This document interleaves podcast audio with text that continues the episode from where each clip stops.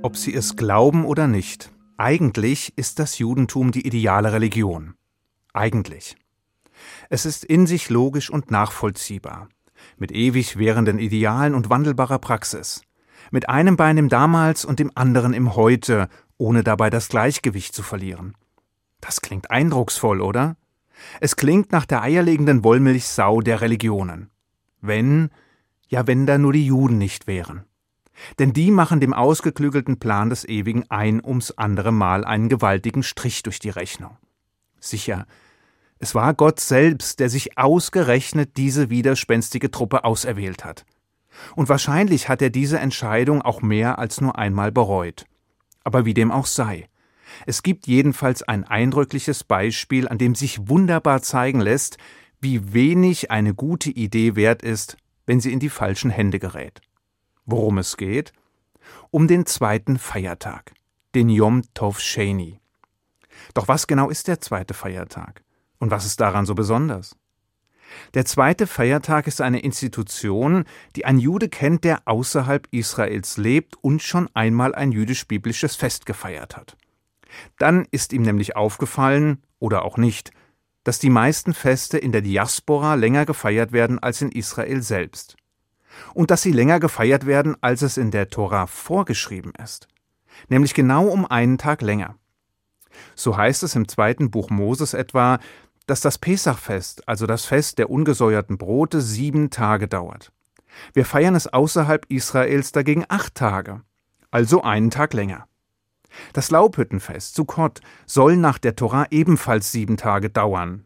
Und was machen wir? Wir feiern wieder acht Tage lang. Das Ganze funktioniert auch bei anderen Feiertagen wie Shavuot, also dem Wochenfest, das nach dem Willen des Ewigen eigentlich nur einen Tag dauert. Und wir? Was tun wir? Anstatt dem Wort Gottes zu folgen, fügen wir einfach einen Tag hinzu, den zweiten Feiertag, und feiern eben zwei Tage lang. Und kaum, dass man meint, eine Systematik erkannt zu haben, wird diese auch schon wieder durchkreuzt. Denn Yom Kippur, der höchste Feiertag, der laut der Tora einen Tag dauert, wird wie lange begangen? Zwei Tage? Reingefallen. Nein, nicht zwei Tage, sondern einen Tag, genau wie vorgeschrieben. Sind Sie nun ausreichend verwirrt? Keine Sorge, denn das geht den meisten Juden auch nicht anders. Doch was ist der Grund für diese Praxis? Wieso wird meist ein zweiter Feiertag hinzugefügt und in Ausnahmefällen dann doch wieder nicht? Die Gründe liegen weit zurück in der Geschichte. Dafür müssen wir tausende von Jahren zurückgehen. Wie Sie vielleicht wissen, handelt es sich bei dem jüdischen Kalender im Gegensatz zu dem hier geläufigen gregorianischen Kalender um einen Mondkalender.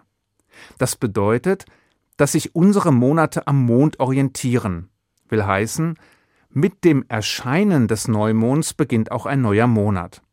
Die Grundlage dafür findet sich im zweiten Buch Moses, wo es heißt, dieser Monat soll euch der Anfang der Monate sein. Oder mit Rabbiner Samson Raphael Hirsch übersetzt, diese Mondeserneuerung soll euch der Anfang der Mondeserneuerungen sein. Es war das erste Gebot, das die Israeliten nach der Befreiung aus der ägyptischen Sklaverei erhielten. Ein Gebot, durch das die Herrschaft über die Zeit in ihre Hände gelegt wurde. Mit anderen Worten, von nun an lag es in ihrer Macht, den Beginn eines Monats durch das Erscheinen des Neumonds zu bestimmen, wodurch sie zu Herren über die Zeit wurden. Das klingt zwar eindrucksvoll, doch es brauchte dennoch eine Regelung, wie der Neumond und damit der Monatsanfang für alle verbindlich festgelegt werden konnte. Gelöst wurde dies dadurch, dass zwei zuverlässige Zeugen vor dem Hohen Gericht in Jerusalem bezeugen mussten, den Neumond erspäht zu haben. Wenn dabei alles mit rechten Dingen zuging, wurde der neue Monat offiziell ausgerufen. Diese Nachricht mag in Jerusalem selbst schnell die Runde gemacht haben. Doch wie sollten diejenigen davon erfahren, die weit entfernt lebten? Außerhalb Jerusalems oder gar außerhalb Israels? Die womöglich in anderen Ländern lebten? Diese wurden zunächst mit einem ausgeklügelten System von Leuchtfeuern informiert. Als durch feindlich gesinnte Gruppen allerdings zunehmend Störfeuer gezündet wurden, brauchte es eine zuverlässigere Lösung. Also stieg man auf Botschafter um. Diese reisten meist zu Pferd in weit entfernte Gemeinden um den Monatsanfang zu verkünden.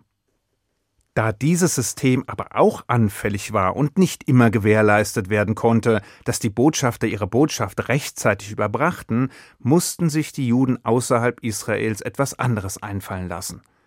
Denn von dem korrekten Beginn des Monats hing einiges ab, etwa die Frage, wann die in der hebräischen Bibel vorgegebenen Feiertage gefeiert werden sollten. Sprich, wenn es heißt, dass Pesach, Sukkot oder Yom Kippur an einem bestimmten Datum gefeiert werden sollen, dann muss man auch wissen, wann dieses Datum eintritt.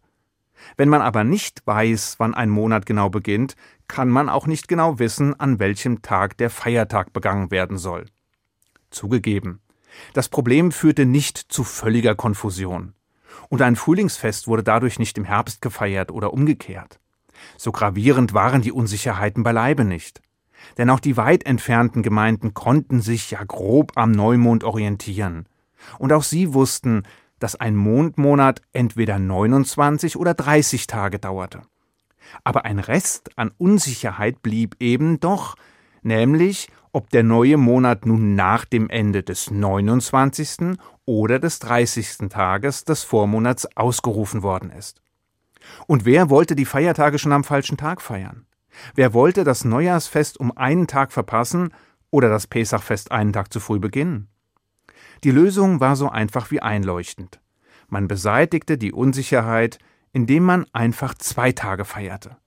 So konnte man sicher gehen, dass zumindest einer der beiden Tage ins Schwarze traf. Heute würde man sagen, doppelt gemoppelt hält besser. Oder sicher ist sicher.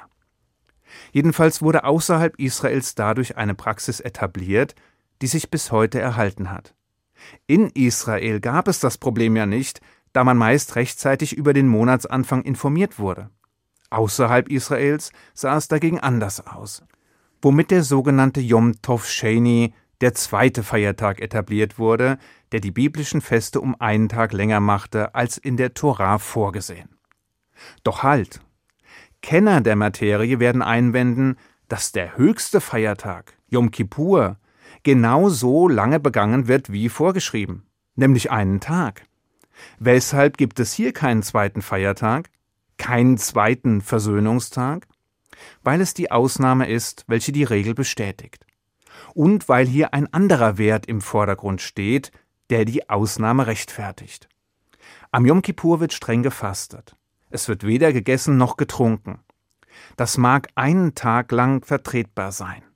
Doch zwei Tage am Stück ohne Essen und Trinken können die Gesundheit beeinträchtigen, besonders in Gegenden mit hohen Temperaturen.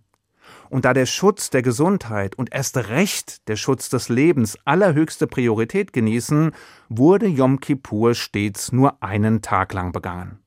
Alle anderen biblischen Feiertage hingegen wurden und werden um den zweiten Feiertag ergänzt. Und das bis heute.